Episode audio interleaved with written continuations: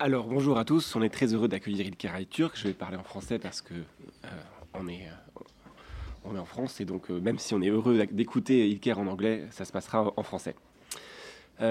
Ilker est invité sur la chaire sécable de l'ISM. donc on, peut remercier l'ISM et le HESS de nous avoir permis de l'inviter pour quatre conférences à Paris en mai 2018 je vais, très brièvement présenter Ilker. Il est professeur de sciences politiques, euh, associé de professeur de sciences politiques à Bilkent, à Ankara, euh, où il enseigne depuis 2004. Euh, il se définit comme historien, mais avant ça, il, était, il a fait un cursus en relations internationales. Et il enseigne encore aujourd'hui dans un département de sciences politiques et de public administration à Bilkent, donc, qui est cette université d'élite privée, telle qu'elle se présente à Ankara.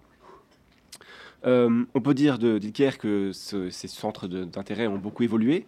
Euh, il a commencé d'abord par faire, euh, enfin il a commencé, il a fait une thèse à Brandeis University, donc près de Boston, qui était une comparaison des nationalismes linguistiques en Turquie et en Israël, donc ou plutôt dans la Palestine mandataire euh, donc euh, entre en gros les années 1880 et 1930. Euh, et, ça l'a amené à publier une série d'articles, cinq articles directement tirés de la thèse, mais en fait beaucoup plus. Et donc ça, c'était vraiment son premier domaine de recherche, le nationalisme linguistique, les réformes linguistiques, dans une perspective comparative. Et puis, depuis cette période, il a développé ses recherches dans d'autres directions, essentiellement donc la question de, la genèse euh, intellectuelle et politique du conservatisme en Turquie, donc euh, en gros depuis 1945 et jusqu'à 1980. Et donc ça l'a amené en fait à réfléchir au sujet qu'il va présenter aujourd'hui, qui est la question donc du post-post-kémalisme.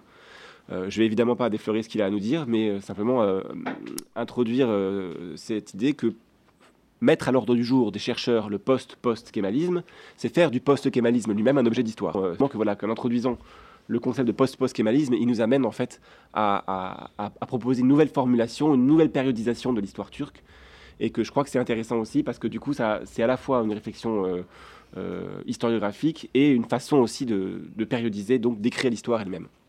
Voilà.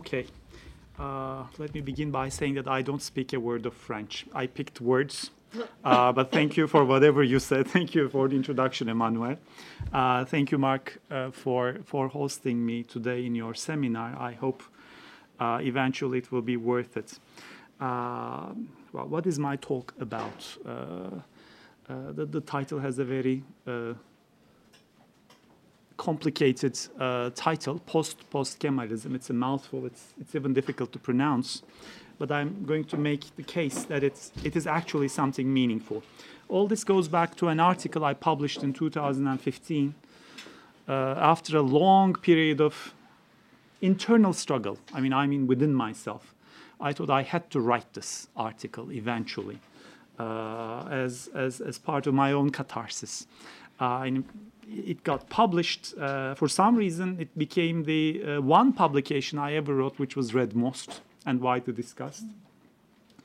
Uh, now I'm editing this into a book with a colleague of mine in Ankara, and the book will probably appear at the end of this year or in the spring of, uh, of uh, 2019. So I'm very happy to, to, this, to have this opportunity one more time to discuss the contents of the book and the article. Now, very broadly speaking, this article and my talk is about where we stand in modern Turkish studies. What is our broader framework of inquiry? And I start, my starting point is, is that we always, well, most, mostly I would say, maybe not always, but mostly we act within paradigms, academic paradigms, and these paradigms are usually rooted in larger political paradigms of the day. Right? I, I, I believe that there's always this linkage between the current political problems in one setting and the academic inquiry taking place in that particular setting. Now, uh, in my talk, I will first talk about the roots of post Kemalism. I will define the concept and, and try to explain where this idea came from. Uh, as Emmanuel told me a couple of days ago, I'm going to actually invent the term post-Kemalism because most of the post-Kemalists do not call themselves post-Kemalists. They have other names for themselves, but I call them post-Kemalists. And then secondly, in the second part of the talk, I'm going to identify problems of post-Kemalism, why I believe we have to now abandon this project, abandon this paradigm, and, and start with something new.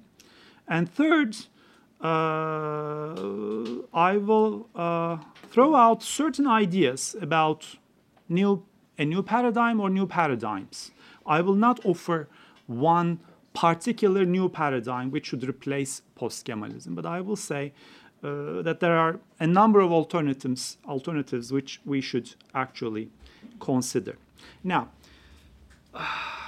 I'm deeply rooted in post-Kemalism within my uh, career. I was born into it, I have to say. I, I, graduated from Middle East Technical University studying international relations in 1995. Uh, and from 1995 to 2015, when I, uh, 2005, when I finally got my PhD, uh, I was working within this paradigm. My doctoral dissertation, as, as I think Emmanuel said, uh, was about the, the, the, language reform in two different settings in, in, in, Republican Turkey and also in what we call the Yishuv, the, the pre-state Jewish establishment in, in, in, in, mandatory and previously Ottoman Palestine. I was comparing the two language reforms, and uh, my basic argument was that the Turkish case, the Turkish language reform, was state imposed, it was top down, it was done by the Turkish political elites, and therefore it ran into big problems eventually. It was not adopted by a large part of the intellectuals and also of the population.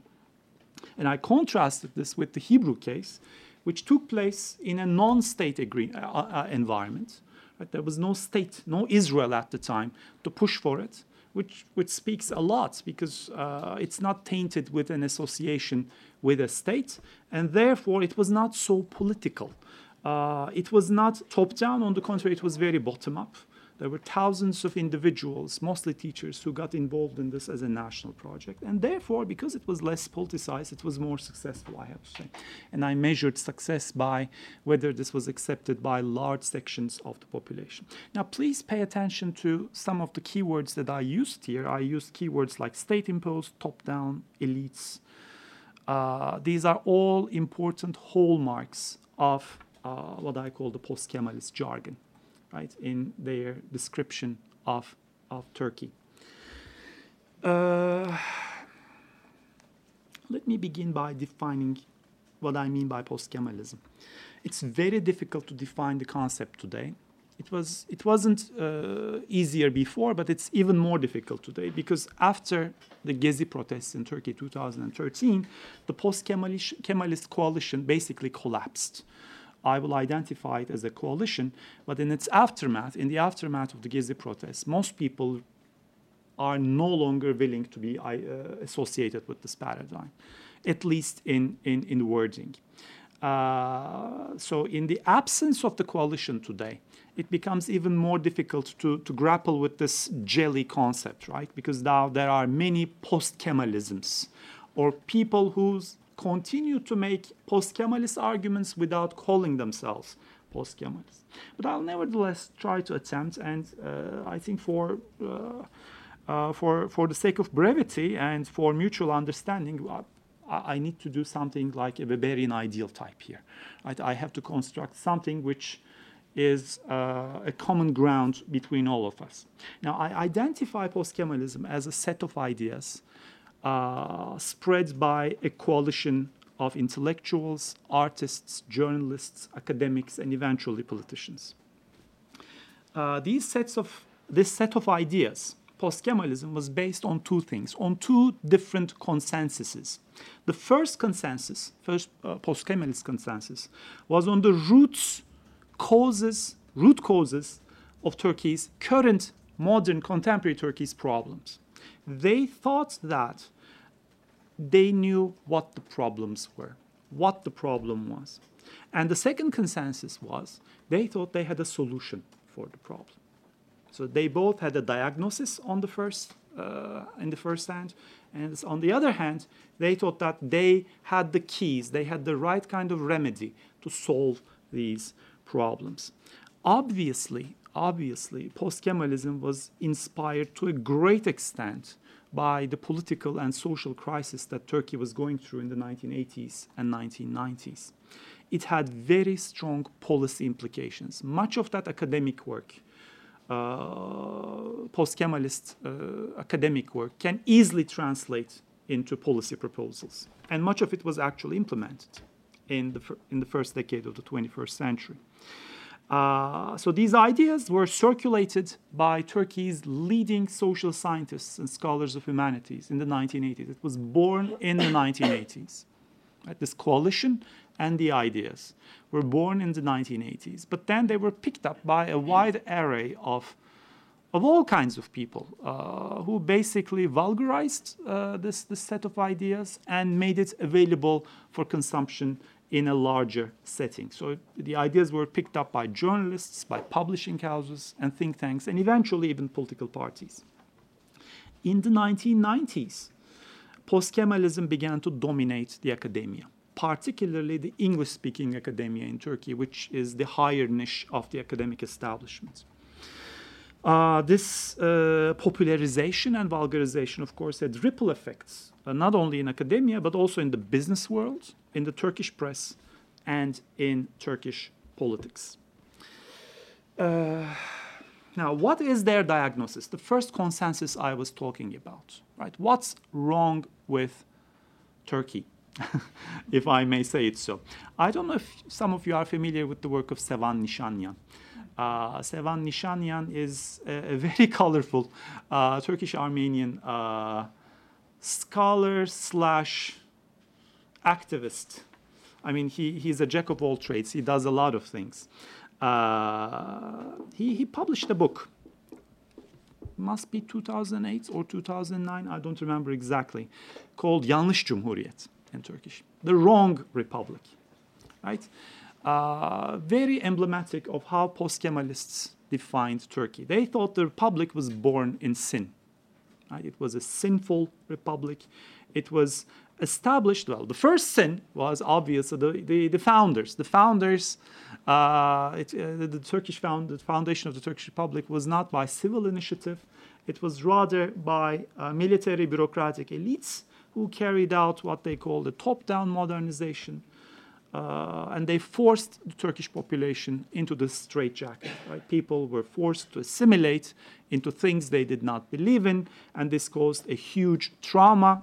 I'll talk about that later, but the key word here was tutelage, vesayet in Turkish.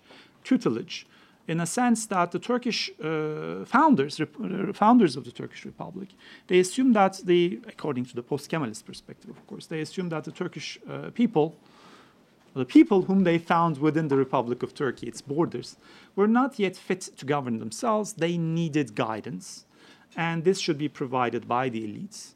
Uh, and hence the very successful career of the term Vesayet was very much popularized by one post-Kemalist intellectual, Ali uh, Bayramoğlu, uh, in, uh, in the 1990s. So in other words, Turkey is not able to democratize, according to the post-Kemalists, because of this, right? Still, there are these military bureaucratic elites who had established tutelage over the democratic rights of the people, who don't let people exercise their democratic rights. And therefore, whenever we get close to democracy somehow, there's a military intervention or a bureaucratic intervention somewhere, sometimes a coup, a coup, and the, uh, the march toward democratization is stopped. That is the diagnosis. That is the first consensus. Turkey is not able to democratize because of the elites, Kemalist elites. Therefore, name me any major problem of Turkey in the 1980s, 1990s, and the first decade of the 21st century. Dominance of the military in Turkish politics, Kurds, uh, non Muslim population, uh, can you think of anything else? So everything, all such problems, all these meta problems were actually blamed on the wrong policy decisions made during the late Ottoman period, but a very specific part of the late Ottoman period. That's the Unionist period, which runs basically from 1913, when the Unionists grabbed power in Turkey and became government, and 1918, right, when they fell from power. And then there is a short hiatus, uh, a transition of power, the last uh, days of the empire, to be taken over by the republic in 1923. So the, the period running from 1923 to 1945, 45 being the year when the decision to establish multi-party politics in Turkey was, was taken. So the period between 1908 and 1945 is described as the cauldron, as the source of all problems, right? This is the wrong beginnings of Turkey. Uh, the military and the bureaucracy became more dominant during this period.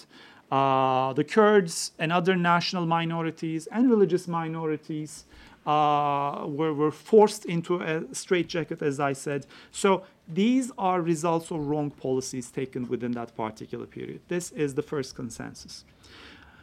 Uh, what is the second consensus? What is the remedy? What is the solution? What's the post Kemalist solution for Turkey's current problems? Well, the first part of the solution is, is what I call a catharsis.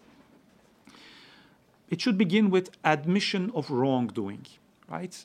More and more people should start with, with a confession that things were done in a wrong way. The republic uh, is based on the wrong kind of decisions, and this should be documented right? So we should study this period in minute detail from 1908 to 1945. What was done wrong? What was exactly wrong? What was wrong about gender relations? What was wrong about democratization? What was wrong with uh, elections? What was wrong with Turkish laicite? All of these had to be studied in minute detail to learn from past mistakes and to correct them through a period of catharsis. And it was hoped, it was hoped uh, that in this, in, this, in this catharsis period, uh, current day Turks, contemporary Turks, could establish a new, maybe a second republic. Uh, just to bring to mind a major debate of the 1990s, ikinci Cumhuriyet tartışmaları, the second republic. Uh, but the remedy, what is the remedy beyond the academic catharsis? Well, there has to be uh, more than that. And again, people were taking inspiration a lot from Sherif Mardin's center periphery thesis. He, he passed away last year.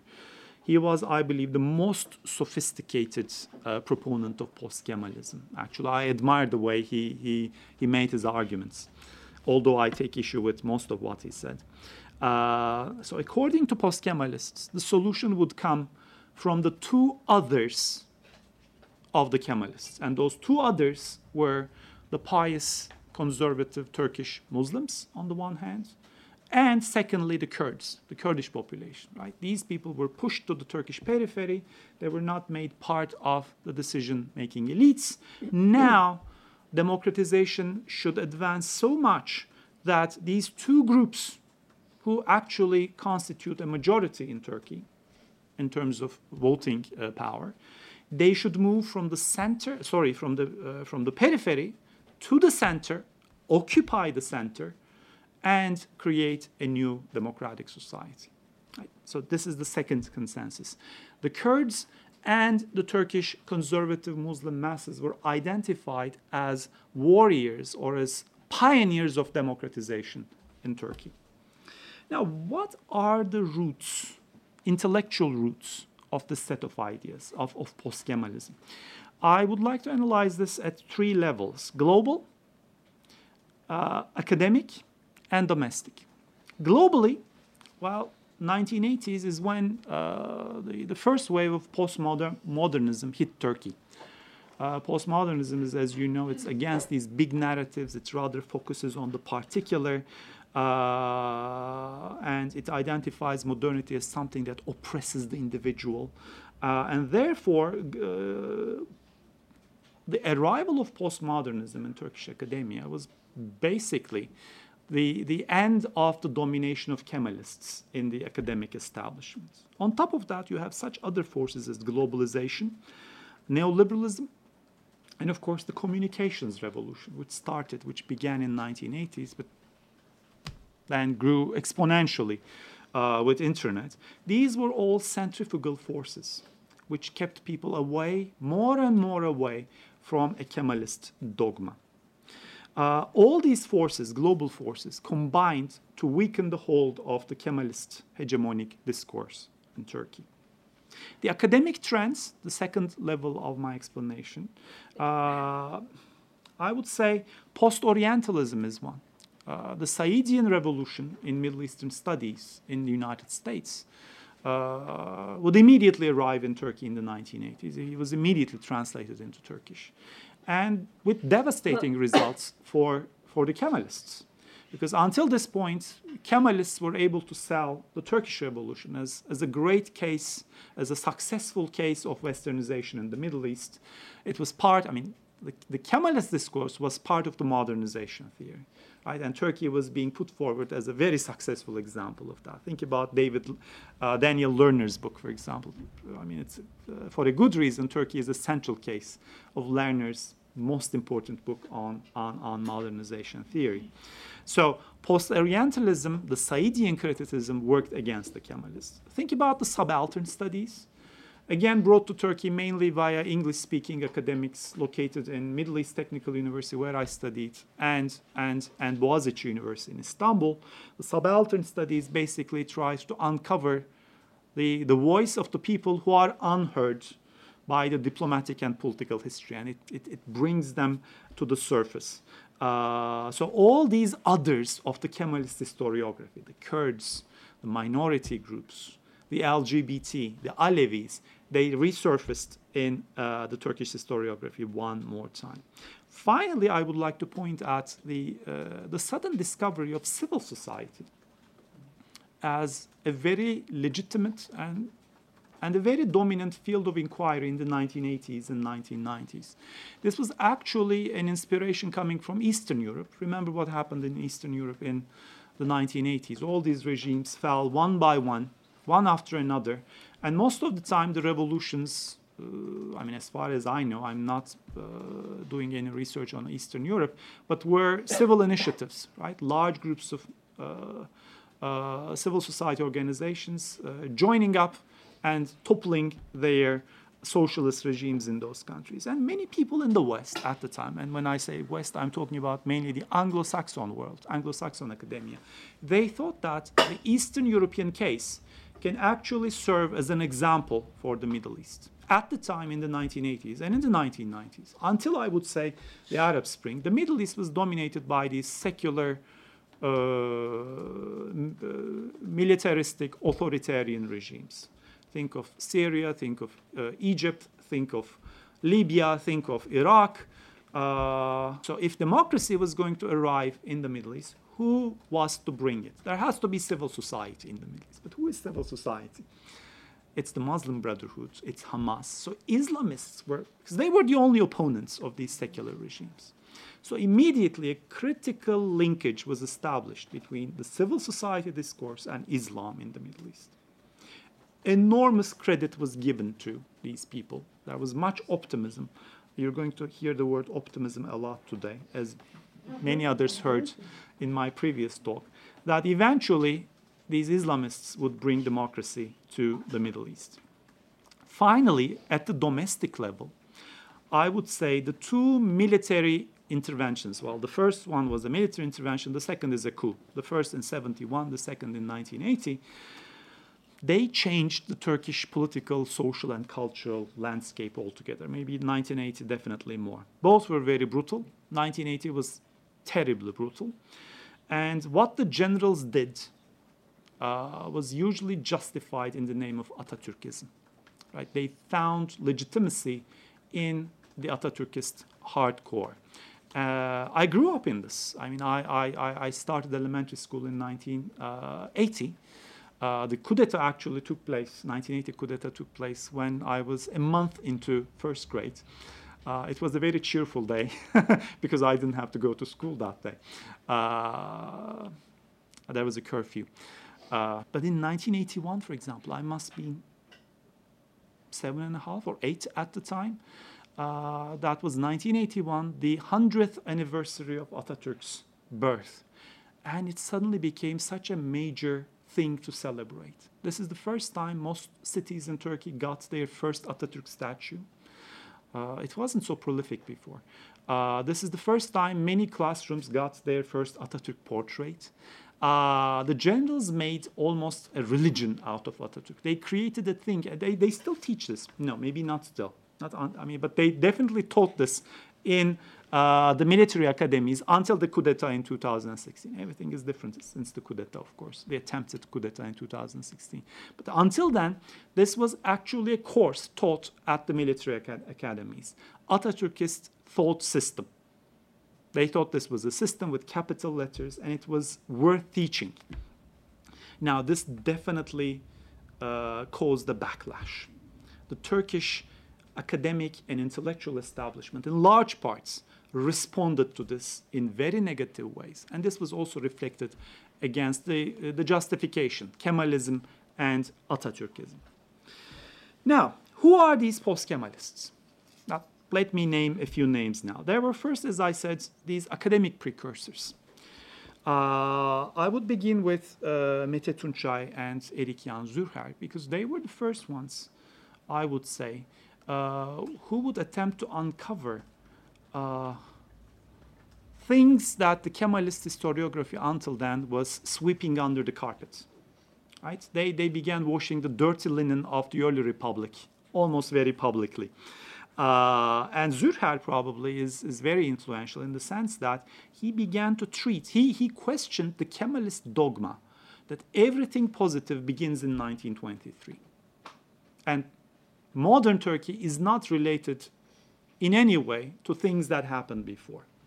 Uh, he began to treat the period running from 1908 to 1950 as a singular unit of analysis. He made the argument that there was very little difference, difference, so to speak, between the Unionists and the Kemalists. They have to be treated almost as a continuity, and we have to study this period in block. Uh, next, I would mention Büşra Ersanlı Behar, who questions in, in, in her book on historiography in Turkey uh, a very deeply held belief that Turkish nationalism was, after all, a civic nationalism. Civic nationalism in the sense that uh, you would just say that I'm Turkish and you become Turkish. Right? This, there is nothing ethnic to it. Turkish nationalism is not an ethnic nationalism. She, on the other hand, showed uh, with great detail that the, the real picture is a lot more complicated than that, and that there was a very strong ethnicist core in the definition of Turkishness during the early Republican period. Next, uh, and Levent Köker, who usually go unnoticed in this, but I think they played a very important role. Until uh, their, their publications, Turkey was, as I said, was seen as a successful case of modernization in the non-Western uh, world.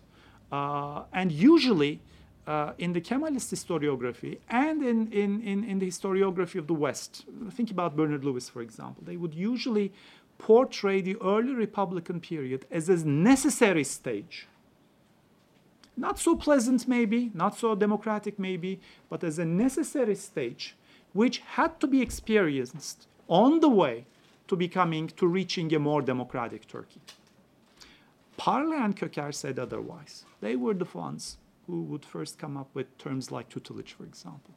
And they would brand uh, the early Republican reforms uh, for being very Jacobin and for being very elitist and for being very top down. They began to circulate these important terms. Mardin, he did two important things, Şerif Mardin I'm talking about. First, the center periphery thesis, which he began to talk about even in the early 1970s. But the thesis became, it reached outside of the academia in the 1980s and 1990s for very political reasons. But I think his real post-Kemalist statement was to gentrify religion, Islam, as a, a, a, as a respectful field of inquiry in Turkish academia. Until then, religion was not really studied so much. Or when people did study religion, it was studied as a relic of the past he brought it back to the very center of Turkish academia with, with his important works on Islam, but particularly with his book on Said Nursi, which came out in 1989. I don't think he would have published it later. Right? 1980s. The context is extremely important. Finally, Nilüfer Göle. Nilüfer Göle. Uh, we talked about her in detail on, uh, in my first talk.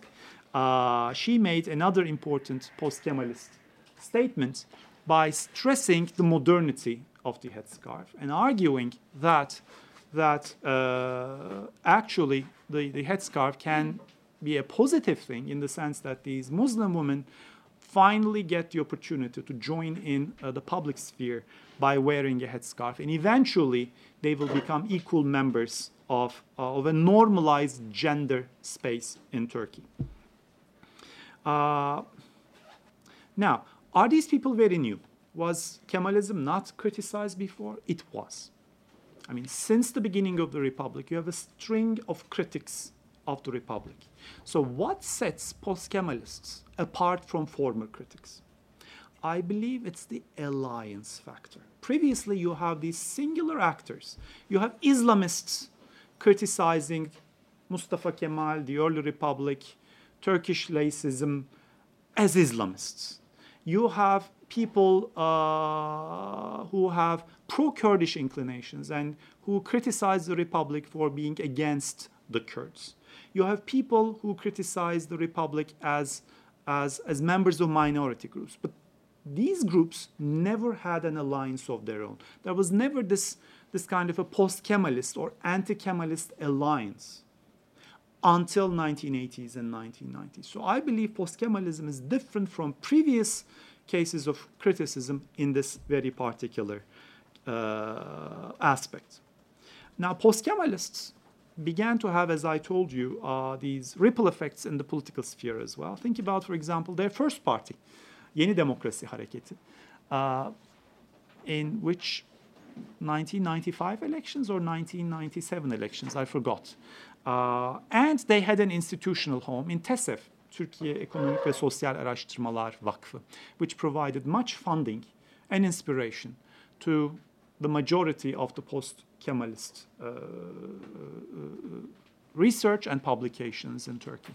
So this movement was striking roots even before AKP came to power. Uh, the lead role the lead role in post-Kemalism was played by the liberal left. Why? I mean, this is a very, I mean, it, it, sounds like an oxymoron, right? How can one be liberal and left at the same time?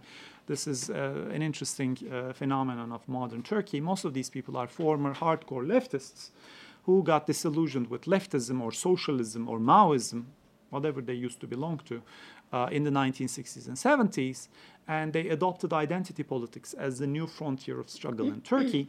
Uh, and they decided to initiate this alliance with the Islamists in Turkey and with the Kurds, the post Kemalist umbrella, the post Kemalist alliance. What made this coalition possible? How did these seemingly very different groups get together? First, I will make the argument, and this was the point I was trying to make in my previous talk, that hardly anyone knew anything about the Islamists the Turkish academia had been completely silent about them. No one had studied them. There were very few people, I have to say, almost none in the academia. I can think of Ruşen Çakır, for example, as a journalist. He should have been in the academia, actually. Uh, we still have to read his ayet and slogan, ayet ve slogan, to, to have a basic understanding of what's going on in the Islamic field in Turkey. Uh, so there were some people who had a clue, but others they really didn't know and they didn't care because the allure of this alliance was so strong that they were very ready to give this credit of democratization to the Islamists. The liberal left was searching for domestic legitimacy. They actually, they were no different than the Kemalists themselves. They were also elites of the Turkish society. They were urbanized. Most of the time, they were the children of Kemalist parents. And as much as the Kemalists, they were also cut off from the Turkish periphery. Uh, in, uh, in the case of Yeni Demokrasi Hareketi, when they finally had a party of their own, in the first elections they entered, they got a fraction of the vote, less than 1%. Immediately, the movement dispersed. So they knew that they had to have some sort of contact with the real people. So this was providing a legitimacy to them. Secondly, there was, of course, this very elitist behavior among the liberal left as well. They thought that they were the leaders of Turkish academia and Turkish intelligentsia. They had this very patronizing attitude that they could guide the Islamists, they could guide the, guide the Kurds, they could teach them the language of social science. They would just include them almost as an act of mercy.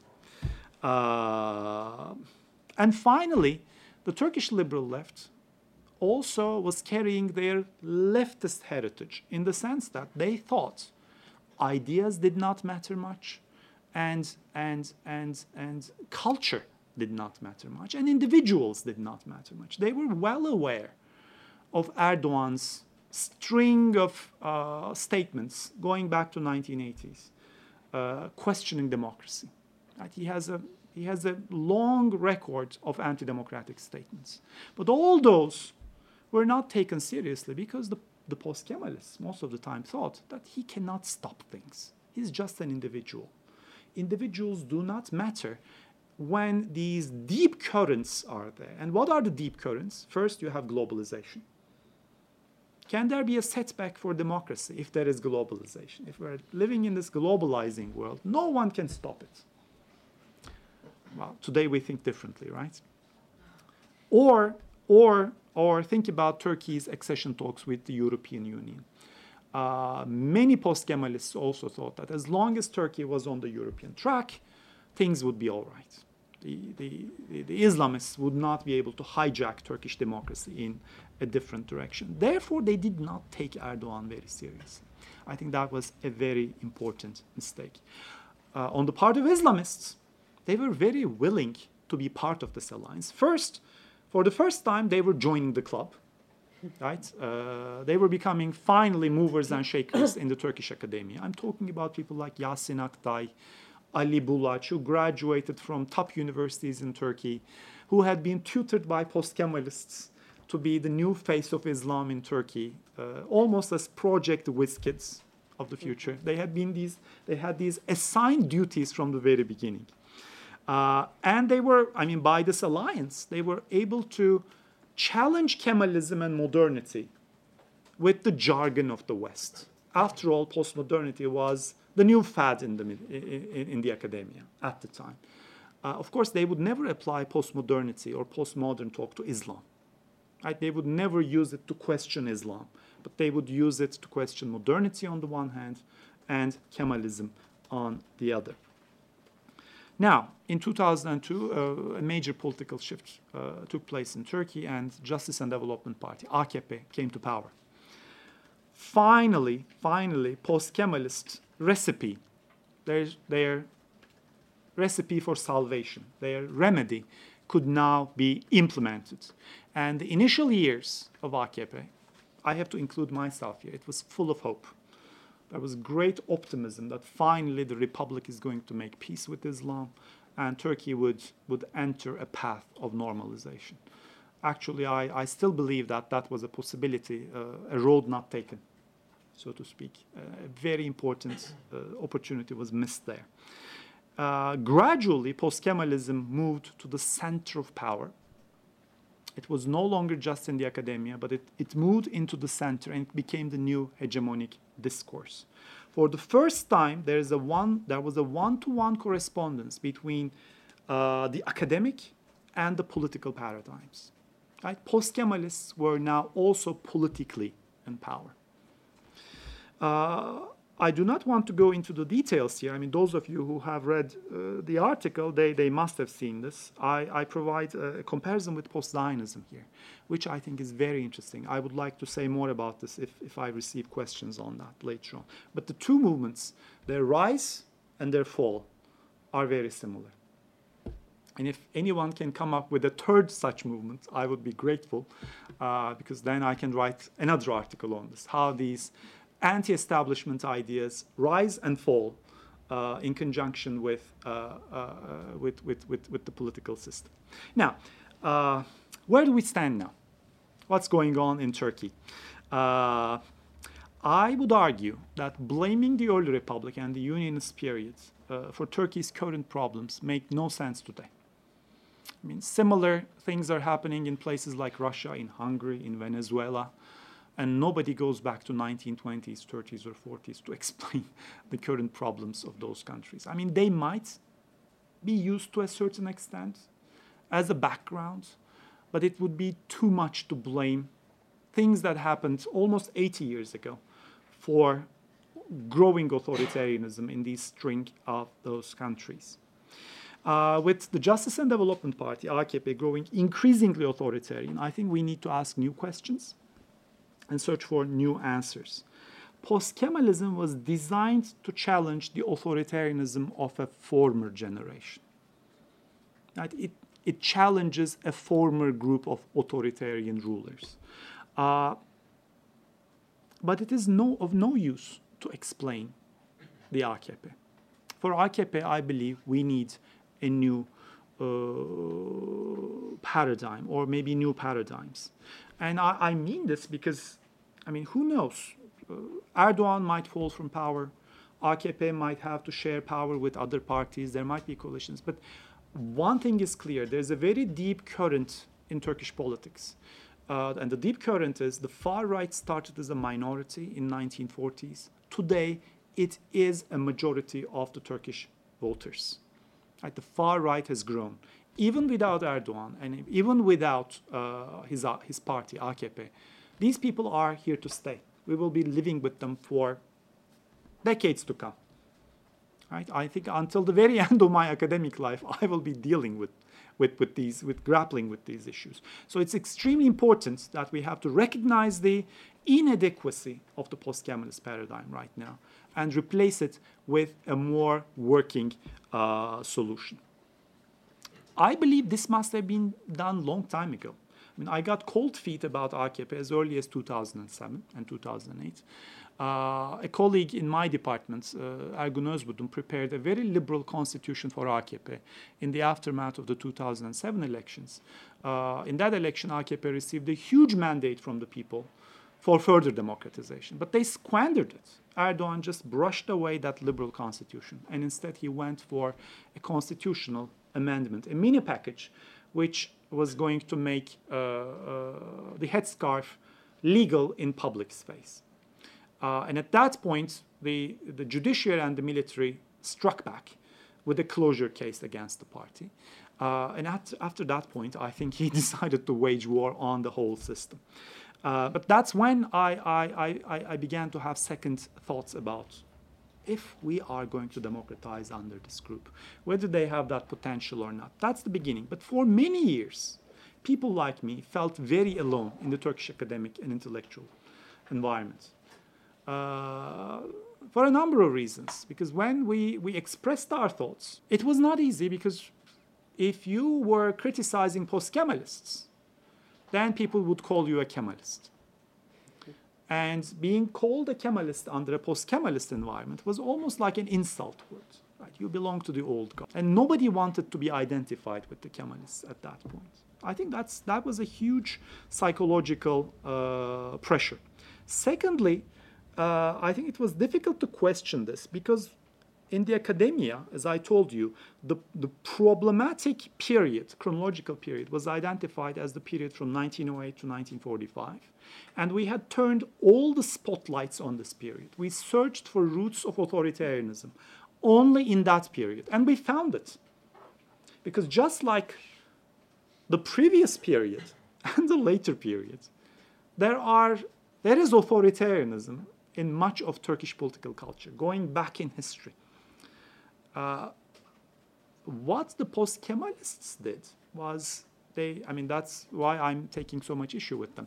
They blinded us to the rise of far right since 1945, for example, because they thought, they, they made us believe, they led us to believe that uh, by, by doing a catharsis, by going through a catharsis, by studying only this period, we can get rid of uh, the authoritarianism in Turkey. We can change things. I, I call this a kemalectomy, right? You pluck him out and everything will be all right. It didn't work, as we shall see. Uh, and finally, finally, this is the final reason why we were so late in identifying these, this, these problems. The final reason was for many years, their solution seemed to work. Remember their solution? These others of Kemalism, the Kurds and the pious Muslim masses, would occupy the center and they would democratize Turkey. There was a lot of optimism about this for a very long time. Until recently, I mean, things, the atmosphere began to change only in the past five years. It should have changed earlier, but only very recently, mainly since Gezi, Gezi Park protests. Uh, so their solution largely failed. I mean, it, it, it looks clear that AKP is not leading in the direction of democratization in Turkey. Kurds, I'm not sure because the Kurdish party is not exactly speaking for all the Kurds. Right? There are Kurds who vote for AKP. There are Kurds who vote for Hüdapar, which is a very Islamic, even more Islamic and uh, conservative party than AKP. Then, then, then there is this other half, maybe more than a half, who vote for HDP. But HDP, does it really speak for its voters? Or is it PKK or other uh, groups located in, in, in, in, in northern Iraq, in Syria, or elsewhere who speak in the name of the Kurds? what is the relevance of the party? Of course, AKP and Erdogan did everything to belittle the impact of, uh, of the party.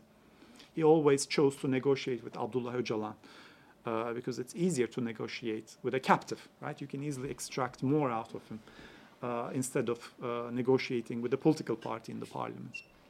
He did not want to strengthen the party, but I'm not so hopeful. I'm undecided, but not so hopeful about the Kurdish track either. Whether Kurds would want to stay in Turkey, whether they would want to be part of Turkish politics, I have a big question mark about that in my mind. Uh, so uh, the rise of this political paradigm, sorry, the rise of this academic paradigm was parallel to a political paradigm, and now the academic paradigm is falling, post-Kemalism is falling with its political paradigm as well. What's next? Now, first, I do not mean to bury post-Kemalism. Right? I, I have great respect for many post-Kemalists. Uh, I think that was a very welcome addition to, to the scholarship on modern Turkey. I think post-Kemalist works are going to survive in, in the future. Uh, maybe fewer and fewer people are going to contribute within, from within that tradition, from within that paradigm, and they're, they're I mean, I'm going to cite them for decades, probably, uh, as long as their, their research will, will stand the test of time. But I do not expect really much groundbreaking uh, contributions coming uh, from within post-Kemalism. I think now it's a thing of the past. It will become one layer, one layer within modern Turkish studies. What might replace it? One obvious alternative is neo-Kemalism, and indeed we do have a Kemalist revival in Turkey. It's both in the academia and it's very popular. Uh, when I say it's popular, I mean it's also very grassroots. Okay, it's, it's, it's from bottom up. For the first time in modern Turkish history, Kemalists are a minority. Right? And the political center, which is now AKP, treats them in the same way center treats minorities in the good old Turkish tradition. They are being oppressed. Right? Kemalis, Kemalism is no longer hegemonic. It's a minority discourse that is being oppressed. And therefore, uh, and Kemalism is resurfacing. Certain Kemalist symbols are resurfacing as, as, as uh, signs of protest. For example, uh, in the Turkish stadiums, for the first time, we hear Izmir March. I mean, those of you who, who know a thing about Turkey, you would know about the connotations of Izmir March. So fans of, of, of, of, of soccer teams, doesn't matter which one, across the board, they would, at some point during the match, they would burst into singing the Izmir March in protest of AKP. This is a very new thing, I would say.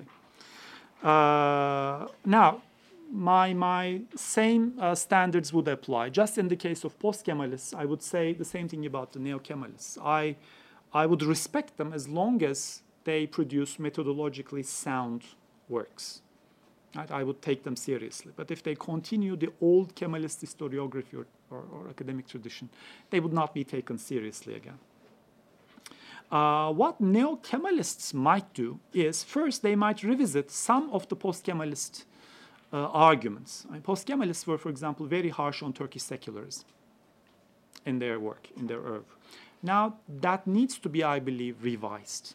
Many people now, former, many former post-Kemalists, come to the conclusion that there was something to be taken seriously about the Turkish laicity. It should not have buried, should not have been buried in the way post-Kemalists buried it and accused it and blamed it as, as a major problem of modern Turkey. Uh, and also about identity politics. Is identity politics really uh, explaining so much about Turkish politics, or should we really recover and remember class politics? Is that also important? I think it explains a good part of Turkish politics. And secondly, secondly, uh, post-Kemal, sorry, neo-Kemalists might ask totally new questions about things that post-Kemalists did not work on or did not take seriously. For example, should we still talk about a singular Kemalism or should we start to study variations within Kemalism? There are Kemalisms, as I believe. Don't forget that the Republican People's Party during the early Republican period, uh, in political science terminology, it was a single party. Uh, single parties and dominant parties have very similar characteristics. Opposition against them is very difficult, right? It, it's not meaningful because all decisions are made by this party. Opposing it from outside is either impossible, as in the case of single parties, or very difficult in the case of dominant parties. It's meaningless. Therefore, what happens in such cases is that opposition usually moves into this party, into the single party, in the form of factions. And they constitute factions of different ideas within the single party. So Kemalist Republican People's Party was home to conservatives. Now there is a resurgence of new research about conservatives within the Republican People's Party. So you have conservatives and you have extreme westernizers. You have fascists, you have socialists. You have liberals, you have ulema. Right? All these people coexisted within the Republican People's Party during the early Republican period, and no one has paid much attention to it until very recently. After all, this is the party which brought Hasan Ali Yücel, the Minister of Education, for a good part of the early Republican history, for almost 10 years, and then replaced him with Reşat Şemsettin Sirer, who was an arch uh, conservative within the party, who began to undo much of what his predecessor did. So this, this variation within the party is, is extremely important. There's, there's, there's, that's a good frontier to, to challenge. Secondly, we are desperately in need of comparative work. Kemalism is usually studied by Turkish studies scholars, and we treat it as, as a singular, uh, almost unique case. We need more comparative work. We have to place Kemalism definitely into a, uh, a context Berk Esen has been doing that for some time. I know you don't like uh, the, the work essentially. I don't say that. Uh, okay. Uh, I, do not entirely agree with what he said. all right. Uh, so uh, there are people who are beginning to do comparative works. Having said that, I believe neo-Kemalists are not going to dominate the literature. Right? They will be a force to be reckoned with, they will be only one group of scholars. I think we'll, we'll move on. The big question facing us today, remember this linkage between current politics and academia? I think the big political question facing us is going to have repercussions on the new alternatives. First, Turkey is no longer an agricultural country. There has been a huge democratic demographic shift in the past century. Almost 85% of the population is now urban. Turkey has Turkey has been industrializing with a large and growing service sector. It has a growing middle class, both secular and pious.